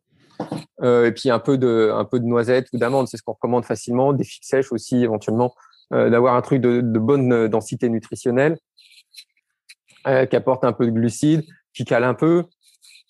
Mais en même temps, si c'est une journée de travail, au niveau glycogène musculaire, la plupart du temps, on n'aura pas vraiment baissé. C'est plus pour le glycogène hépatique du foie, donc dans ce cas-là. Et est-ce que là, le, le grignotage lié au stress, il peut être euh, néfaste. C'est-à-dire que bon, on a un petit coup de mou, on dit tiens, euh, hop, un petit carré de chocolat par-ci, un petit chocolat par-là. Est-ce que ça c'est néfaste et c'est lié peut-être au stress? Et là, je pense à toutes les personnes qui sont à la maison en télétravail et qui euh, ben, ont peut-être des difficultés à peut-être bouger, sortir. Est-ce que ça, ça peut influer derrière sur une séance le fait d'avoir généré du stress dans la journée? Alors, il y a deux choses dans ce que tu dis. D'abord, il y a le fait que de manger euh, régulièrement comme ça va élever ton insuline et donc ça va perturber ton métabolisme. Même chose euh, que, que, tout à l'heure. Ensuite, il y a le stress. Alors ça, c'est une autre chose. Le stress psychologique. On n'est plus dans le stress physiologique dont on parlait tout à l'heure, qui est adaptatif. Hein, tout à l'heure, on parlait du stress adaptatif. Là, on est dans un stress psychologique. Bon, il y a, il y a des études qui montrent que ce stress psychologique influe sur tes performances. En fait, c'est comme si tu avais ta réserve de ton entraînement, c'est un stress psychologique. Tu crées un stress psychologique, tu pompes dans la même réserve. Et si tu as pompé dans ta réserve avant, eh ben, euh, tu seras un peu moins efficace après. Donc ça, c'est les théories de Samuel Marcora, un Italien qui a fait des, publications. Euh, et il a fait euh, tester, il a fait faire des exercices. alors c'est du Stroop Task, des choses comme ça, des, des exercices mentaux à des sportifs et il les a fait s'entraîner après et ils baissent leur performance. D'accord? Parce qu'il crée un stress. Euh, si tu veux, il va, il va, pomper un peu dans la même réserve grossièrement. Oui. Et, et, et d'ailleurs, il a même montré qu'il pouvait améliorer les performances en endurance en entraînant les gens à ce stress-là. C'est-à-dire que tu peux aller te faire une séance de home trainer, par exemple, en faisant des exercices mentaux, ou alors faire des exercices mentaux et malgré cette fatigue, te faire une bonne séance derrière. Et dans ce cas-là, tu améliores tes performances en endurance parce que le corps est adapté et il a compris, euh, il sait réagir face euh, à cette situation-là. Et, donc ce stress de, du quotidien, ce stress du travail, oui, va altérer tes performances dans la journée. D'où effectivement l'intérêt de, de, méthodes alternatives comme le yoga, comme la méditation, qui baissent un peu ce stress psychologique. Alors on le voit souvent hein, sur des, des, sportifs qui disent ah, j'ai fait une bonne séance, mais si on a, et moi je l'ai vécu, hein, des périodes euh, où on est euh, dans l'activité professionnelle, c'est très intense, bah finalement les performances elles sont moindres, la récupération elle est moins bonne, et c'est peut-être pas toujours pris en compte et on le voit pas au, premier regard, mais ce stress, on va dire euh, sociétal, environnemental, familial, bah, impacte également nos, performances à l'entraînement. Je pense que même en compétition. Ah, voilà. Moi, j'en suis persuadé. Euh, et maintenant, c'est vrai que ça fait partie aussi de ma méthode de préparation avant une compétition. Je sais que le dernier jour, alors euh, sur mon deuxième Ironman qui était à Nice, euh, j'avais eu des examens. J'avais eu trois jours d'examen euh, pour passer un diplôme euh, jusqu'au jeudi, alors que la compétition était le dimanche. Et je me suis rendu compte que ça m'avait bouffé une énergie folle et que j'avais pas réussi à récupérer pour là. Je me suis rendu compte aussi que quand je me stresse alors, dans l'organisation, hein, les trucs tout bêtes, où je vais manger, euh, comment je fais ça, il euh, faut pas que je sois en retard avant une compétition, eh ben, je suis moins bon sur la compétition. À l'inverse, je me suis rendu compte que si j'y vais avec des copains et qu'ils me disent on mange ça, même si c'est pas ce que je préfère, mais que je me laisse guider, que je me laisse faire, que je me laisse, eh ben, je me sens plus en forme et, et je réalise de meilleures performances. Donc, moi, c'est dans ce sens-là que je l'utilise. Et alors, c'est vrai que ce que ce dont je t'ai parlé aussi, l'entraînement en faisant des exercices mentaux, tout ça, ça m'arrive de le faire aussi. Euh, mais voilà, ça fait partie aussi de la préparation, ça, de pas manger son énergie mentale avant. Et d'être vraiment donc le jour de la course, au moment où le départ est donné, vraiment dans les meilleures conditions euh, pour euh, performer. Voilà, j'ai le plein mental et j'ai le plein euh, d'énergie. D'énergie. Alors, sur l'avant-course, on se rapproche finalement de notre compétition. On va voir qu'est-ce qu'on peut utiliser comme euh, euh, carburant euh, pendant la course. Mais la pasta partie d'une veille de marathon, d'une veille de compétition, est-ce qu'elle est finalement si importante que cela? Si on résume tout ce que tu nous as dit, pas forcément. Alors, déjà, moi, je la déconseille. c'est un moment convivial, certes, mais la veille de la compétition, on a autre chose à faire que souvent poireauter des heures nues, n'importe quoi, des heures debout pour récupérer une assiette de pâtes trop cuite qui va perturber l'insuline.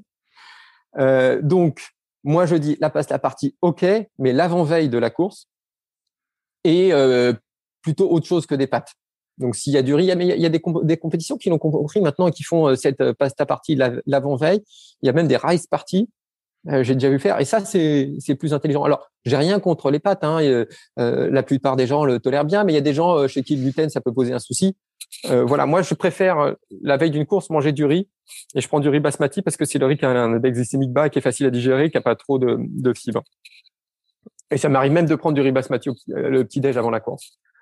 Euh, voilà, donc la pasta partie, ok, l'avant-veille, sans se gaver. Et de toute façon, le plein d'énergie, on l'aura fait avant. La dernière journée, on n'a pas besoin de faire le plein d'énergie parce qu'on va pas faire grand-chose et on va pas risquer de se perturber en mangeant trop. Donc, on fait le plein euh, par exemple, si on a une compétition le dimanche, on fait le plein euh, d'énergie le jeudi, vendredi. Et le samedi, c'est une journée normale. On mange comme d'habitude, tranquillement. ça, c'est pour la, veille ou l'avant-veille. Est-ce que dans le, plein d'alimentation, les poudres euh, type maltodextrine et autres, c'est conseillé ou il vaut mieux passer, comme on l'a évoqué depuis le début de cette interview, par des produits vrais et par de la bonne cuisine? Alors, je suis absolument contre ces poudres euh, malto et compagnie. Euh, c'est du, c'est de la maltodextrine. La maltodextrine a un intérêt, mais pas avant la course. C'est un index glycémique très élevé. Alors j'ai eu du mal à trouver l'index glycémique parce que personne ne le publie. Euh, il y a certaines marques à qui je l'ai demandé qui m'ont dit on vous répondra pas. Une poudre très connue. Et qui ont refusé de me répondre, me donner l'index glycémique. En fait, l'index glycémique a priori très élevé. La seule étude où j'ai trouvé sur le malto, euh, montrait que la maltodextrine avait euh, un impact sur l'insuline aussi élevé que le glucose pur. D'accord? Euh, Et puis, bah, il n'y a pas grand-chose d'autre dedans. Donc, non, ça n'a pas d'intérêt. Oui, ça va augmenter le glycogène musculaire, ça c'est vrai, mais ça va aussi perturber l'organisme. On peut faire aussi bien avec des aliments vrais. Il suffit de manger des fruits secs les derniers jours avant, de manger euh, de boire un peu de jus de pomme, de manger des fruits secs, de manger un peu de riz, enfin beaucoup de riz, et des patates douces, des choses comme ça, et on arrive à faire aussi bien. Sauf qu'on va pas perturber notre santé parce que c'est un index glycémique à 100, c'est hyper élevé, et sans perdre notre santé et nos performances. Donc ça, je suis contre. Après, les maltodextrines, on, on y reviendra tout à l'heure si tu veux, elles ont intérêt en course. En course, Durant la course, ça, ça bah, peut être intéressant. On rebondit dessus. En course, que... vas-y, je te laisse finir. J'ai juste une autre euh, anecdote à te raconter là-dessus, c'est que sur un Ironman avec des amis, on était six. On a, il y en a trois qui ont pris du malto avant et trois qui n'en ont pas pris. Coïncidence, les trois premiers sont ceux qu'on n'avait pas pris. Alors, c'est une étude personnelle, machin, avec tout l'impact, ça n'a pas de valeur euh, scientifique phénoménale, mais quand, quand on a fait ça, ça m'a intrigué et c'est là que j'ai commencé à m'y intéresser. Et autre chose, je sais pas si d'autres comme moi ont remarqué ça, mais quand je faisais du malto, parce que c'est un de le faire avant, j'avais mal à la tête. Et, euh, et maintenant, enfin, j'avais mal à la tête durant la cure. Donc euh, voilà, ça me perturbait. Donc moi, j'ai arrêté ça et je, je, je suis contre. Et on repasse par des produits naturels, ce que tu disais, hein, fruits secs. Et puis, voilà, on a des minéraux, on a des antioxydants, on a des vitamines, on a, on a, on a plein d'autres choses dedans. Bon, après ces anecdotes, donc je rebondis euh, sur justement euh, qu'est-ce que l'on peut prendre en compétition ou à l'entraînement si on a une sortie longue pour euh, optimiser finalement notre euh, notre séance, avoir des performances qui soient, on va dire, beaucoup plus régulières? Est-ce que euh, les gels, les euh, des boissons liées à l'effort, c'est utile ou est-ce qu'il y a d'autres solutions que toi tu utilises et que tu as que tu as pu expérimenter? Alors, ce qu'il faut se dire, c'est que durant l'effort, on a besoin de glucides parce qu'on a vu ensemble tout à l'heure qu'on va les consommer et qu'on va diminuer rapidement les stocks.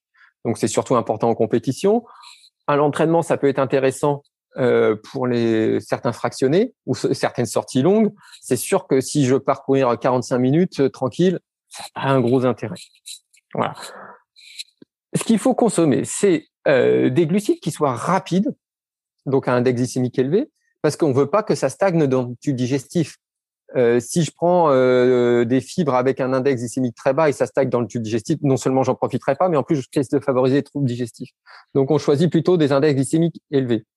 C'est sûr que par contre, si on part sur une de l'ultra, eh ben on peut peut-être descendre un peu l'index glycémique et quelque chose de modéré parce que le système digestif ne va pas être aussi perturbé et puis que ça fera pas euh, autant de yo-yo au niveau de l'insuline. Voilà. Mais plutôt index glycémique élevé, donc du glucose, éventuellement de la maltodextrine. On y revient parce que la maltodextrine, c'est du glucose où on a agrégé toutes les molécules et du coup, ça donne une longue molécule, donc ça donne une tonicité. Vous avez déjà vu les boissons isotoniques sont plus intéressantes parce que si c'est hypertonique, ça va favoriser un appel d'eau et ça se digère mal. Donc l'intérêt de la maltodextrine, là, elle est intéressante parce qu'elle permet d'apporter, de diminuer la tonicité de la, boisson et en plus, euh, ça un goût neutre. Euh, ça évite d'avoir un goût trop sucré parce que c'est vite lassant. L'autre intérêt, c'est que donc ça c'est intéressant pour les efforts. Plus si c'est court, le glucose va suffire. D'accord? Alors en dessous d'une heure, il n'y en a pas besoin. Entre une et deux heures, le glucose va suffire. Au-delà, ce qu'on recommande souvent, c'est d'avoir une boisson avec deux formes de glucides, du fructose en plus du glucose. Le glucose peut être apporté soit sous forme de glucose, soit sous forme de maltodextrine, soit sous les deux formes.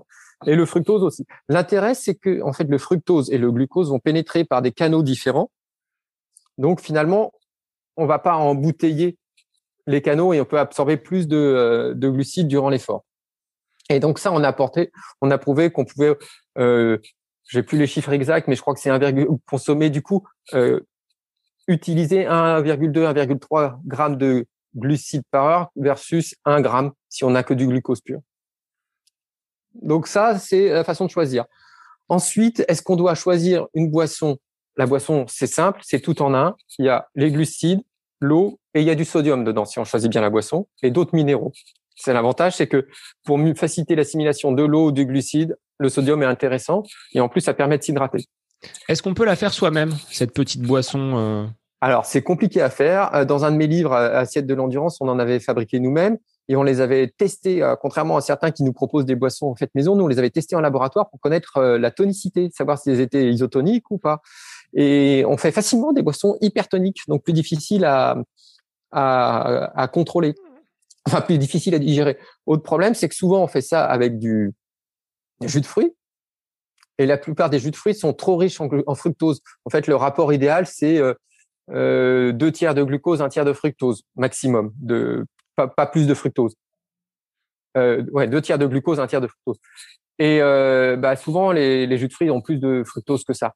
Euh, donc, c'est pas l'idéal pour une compétition. Euh, par contre, à l'entraînement, occasionnellement, ça posera pas de gros soucis. Au niveau des, des prises ensuite alimentaires, est-ce qu'on privilégie des choses solides ou est-ce que des, des, gels qui soient déjà liquides, c'est bénéfique ou est-ce qu'il faut bannir les gels et prendre des solutions plus naturelles, je dirais? Alors, en termes d'efficacité, euh, les gels euh, ont prouvé d'être euh, efficaces autant que les boissons et autant que les bars. Après, c'est une question de confort. Les gels sont plutôt pas mal faits, sauf qu'ils n'ont pas de sodium. Les bars sont plutôt pas mal faits, sauf qu'elles n'ont pas de sodium.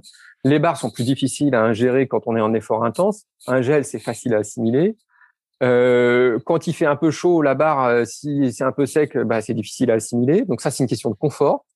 Moi, il y a un autre truc que j'aime bien, c'est les bananes. Je trouve que c'est vraiment facile à assimiler en, course. Par contre, à transporter, euh, c'est pas facile, sauf si on a le ravitaillement.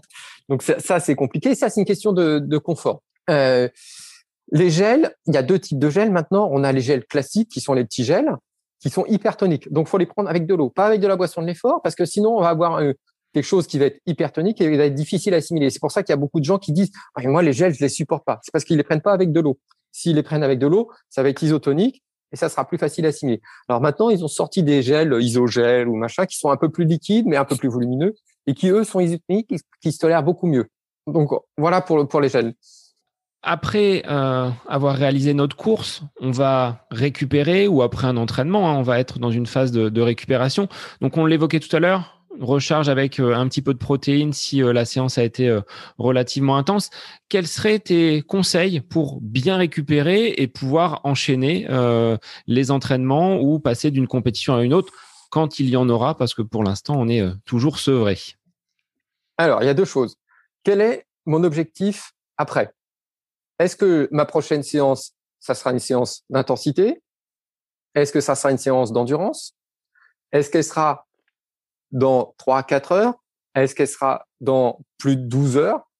Ça va être euh, des choses différentes. Si ma prochaine séance, c'est de l'intensité et qu'elle est dans 3 à 4 heures, eh ben, il va falloir que je me fasse une session de récupération avec des index glycémiques élevés pour stocker vite le glycogène musculaire. Éventuellement un peu de protéines si j'ai cassé des fibres avant. Voilà si ma séance est de l'endurance, enfin ma prochaine séance est de l'endurance, ou si elle est plus éloignée, j'ai pas besoin de me gaver de glucides tout de suite.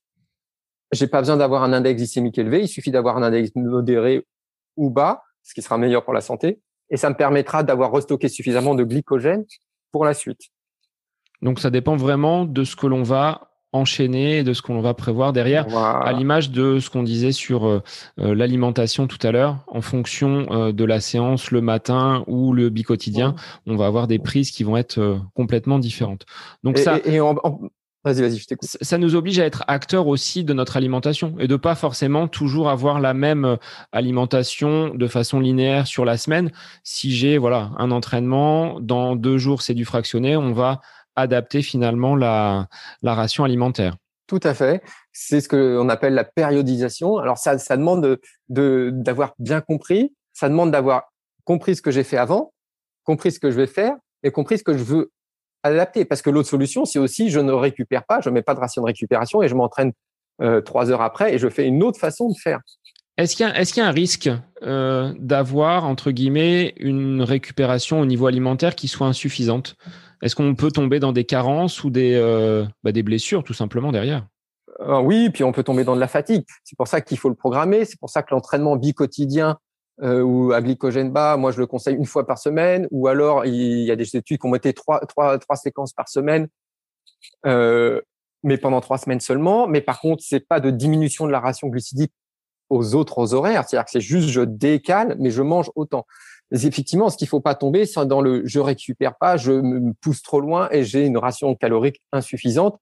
Et dans ce cas-là, on va aboutir à des problèmes euh, osseux, des problèmes musculaires, des problèmes de fatigue, euh, surentraînement euh, et tout ça. Donc, euh, il faut pas tomber dans l'excès. Il faut vraiment euh, penser à ce qu'on va faire. Mais euh, quand je parle de bi quotidien ou de slip c'est pas je mange moins, c'est je mange autant, mais je le je le place à un autre je moment, le oui. déplace autre moment. Oui. C'est ça qui est important. Il faut pas, il faut faire attention à tomber dans l'extrême, quoi, et, et se dire ah bah je vais, je vais faire comme ça tout le temps. Non, il faut pas faire comme ça tout le temps. Moi, mon truc, c'est, euh, je le fais plutôt une fois par semaine euh, à l'approche des compétitions. Alors, je commence huit semaines avant, et puis je m'arrête trois semaines avant. Mais tu vois, bah, tu vois, je me laisse trois semaines où je le fais quasiment pas parce que je veux pas me créer de fatigue à ce moment-là. Donc ça oblige à avoir un, une vue un petit peu plus globale sur son entraînement, sur son planning. Alors peut-être pas annuel, mais au moins peut-être par euh, par trimestre ou par euh, ou par semestre. Je sais pas après euh, euh, en termes de fonctionnement ce qu'il est le, le plus judicieux de faire, mais Bah, bah, ça, ça dépend un peu de ce que tu fais comme compétition. C'est-à-dire que si tu fais un marathon, tu vas en faire deux, trois dans l'année, donc tu peux maximum, donc tu vas pouvoir t'organiser pour ça. Si tu fais l'ultra, ça va être pareil. Si tu fais l'Ironman, ça va être pareil. Tu vas te programmer euh, pour ça. Et euh, c'est comme ton plan d'entraînement. Qu'en fait, tu prends ton plan d'entraînement, tu programmes des cycles, des machins. des- euh, là, et ben là, tu programmes ton entraînement et par-dessus, tu viens programmer ta nutrition. Ça m'est déjà arrivé de travailler avec des athlètes comme ça qui avaient un plan d'entraînement fait par un coach. Et en accord avec ce coach, je venais me caler dessus la nutrition et je, je, je plaçais comment on allait manger ou comment on allait passer ces séquences-là. Tu vois, donc c'est c'est une autre planification qui vient se greffer par-dessus. et ça nécessite. là, on est, on est Oui. dans l'outil. C'est ça. Il faut être vraiment euh, conscient de ce qu'on a fait, de ce qu'on va faire et de et de réfléchir à ses à ses prises alimentaires. Et Il faut être à l'écoute de ton organisme. Il faut à être à l'écoute, savoir comment ça se passe. Et si on sent un peu de fatigue, peut-être euh, bah, dire je, je lève un peu le pied et euh, je complète avec euh, une alimentation un peu plus adaptée. J'avais une question, Fabrice, sur la, la supplémentation type vitamine. Est-ce que c'est utile ou est-ce qu'on peut trouver tout dans l'alimentation? C'est une question qui est compliquée. On sait que, par exemple, on a testé des sportifs chez qui on a fait faire un, un entraînement et on leur a donné beaucoup de vitamine C. D'accord? On a fait les mêmes sportifs et on a le même plan et on leur a pas donné de vitamine C. Enfin, pas supplémenté en vitamine C. Et ben ceux qui n'ont pas eu de vitamine C ont progressé plus que les autres parce que la vitamine C avait caché le stress oxydant. Or, le stress oxydant, quand il n'est pas excessif, est un signal. C'est un stress et ça donne un signal de progression, comme les signaux dont on parlait tout à l'heure. Enfin, comme les signaux, pardon, dont on parlait tout à l'heure. Donc, si tu apportes des vitamines en excès, tu risques de bloquer un peu la progression. Par contre, si tu as pas assez de vitamines, à l'inverse, tu risques de bloquer aussi la progression. Donc, il faut trouver le juste milieu. Moi, pour moi, le plus important, c'est l'alimentation. D'essayer de trouver ça. Donc, c'est les vitamines, les fruits. Enfin, c'est dans les fruits, les, légumes. D'essayer de trouver ça. Après, apporter un complément bien dosé, pas excessif, oui. Par contre, il y a certains minéraux dont il ne faut pas apporter sans avoir mesuré euh, dans le sang. Par exemple, le fer. Si tu apportes trop de fer, tu vas créer euh, un, excès d'oxydation et là, tu es dangereux pour la santé. Donc le fer, par exemple, on ne, prend pas un complément dosé en fer si on n'a pas fait un bilan sanguin avant. Euh, même chose pour le cuivre. D'accord? Donc c'est un intérêt, mais euh, faire attention. Sur un bilan sanguin, tu préconises euh, une fréquence de voilà une fois tous les ans, une fois tous les Ouais, deux une ans, Une, une- une fois tous les ans ou tous les deux ans. euh, une fois tous les ans ou tous les six mois, c'est pas mal. Pour voir Après, justement à quel euh, à quel ça, niveau ça on est. dépend. Oui, mais ça dépend. Si, si, si tu as quelqu'un qui va courir euh, de tranquillement euh, trois, quatre fois par semaine, euh, euh, t'as pas besoin de faire autant de bilans. Il suffit de faire comme euh, comme d'habitude. Si tu as quelqu'un qui fait euh, cinq, six marathons dans l'année, oui, il y a peut-être besoin de faire attention un peu à ce qui se passe. Donc d'être à l'écoute de son corps, Ouais. de Et, et peut-être euh, chez les femmes, peut-être chez les femmes être un peu plus attentif parce qu'avec les règles, elles peuvent perdre un peu plus de, de fer et donc surveiller le, le, le fer un peu plus assidu. Bien. Bon, bah, je pense qu'avec tous ces conseils, on est armé pour euh, manger euh, correctement et avoir des performances donc sur euh, les mois à venir. Alors, j'invite les auditeurs du podcast à se plonger dans tes ouvrages hein, avec un, nouvel ouvrage qui sort donc le 25 février, qui sera sorti, je pense, quand le podcast sera sur les plateformes. Fabrice, sur quel réseau on peut te retrouver? Sur euh, plateforme les gens peuvent échanger avec toi Euh, alors le truc le plus simple pour moi, c'est Facebook où j'ai ma page euh, auteur. Donc je remettrai tous les liens. hein. Donc euh, Après, j'ai mon blog chez mon éditeur Thierry Soucard où euh, je fais quelques publications. Mais le, le, le plus simple, c'est Facebook. Donc bon, je mettrai le lien et après si les gens veulent euh, tester tes séances paléophytes, bah, je les incite à le faire parce que je pense qu'ils peuvent euh, vraiment euh, vraiment progresser et puis bah, retrancher un peu leurs leurs limites parce que pour l'avoir expérimenté, elles piquent un petit peu ces séances. Un grand merci à toi Fabrice pour cette ce long échange, mais je pense qu'on a déjà posé des bases relativement solides sur la sur la nutrition et puis je pense que j'aurai d'autres questionnements hein, sur de futurs épisodes donc je reviendrai vers toi pour quelques précisions, je pense. Avec plaisir. Et merci à toi pour ton invitation. Merci à toi Fabrice. Et puis bah, pour les auditeurs, je vous souhaite une bonne fin de semaine, un bon week-end et je vous dis à la semaine prochaine pour un nouvel épisode du podcast.